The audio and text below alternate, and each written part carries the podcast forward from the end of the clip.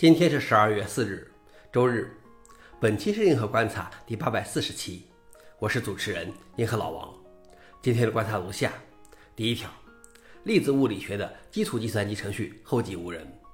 粒子物理学家们使用的所有科学中最长的一切方程式，他们绘制了数以千计的称为分满图的图片，每张图都编码了一个可能有数百万个术语的复杂公式。这些公式复杂到甚至用计算机添加它们也是一个挑战。三十三年来，一个名为 Form 的程序成为处理这些计算的主要程序。然而，它的维护主要依靠原作者 w o r m s l o n 一个人，而他已经七十三岁了，但还没有人接手这些工作。消息来源：量子杂志。老王点评：很多时候就是这样，大多数人心安理得地使用这一些基础设施，其实都是有人在背后默默奉献，而且岌岌可危。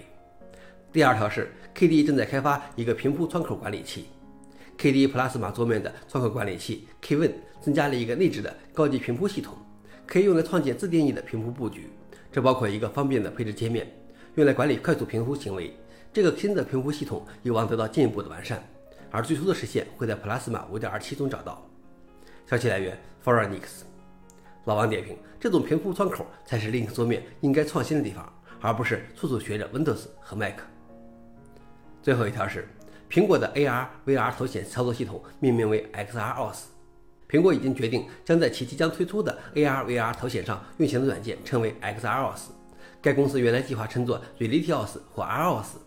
苹果的头显预计将在2023年推出，将采用自己的操作系统，像苹果电视和苹果手表一样，它也将有一个专门的应用商店。消息来源：MacRumors。老王点评：希望看到苹果能够继续创新。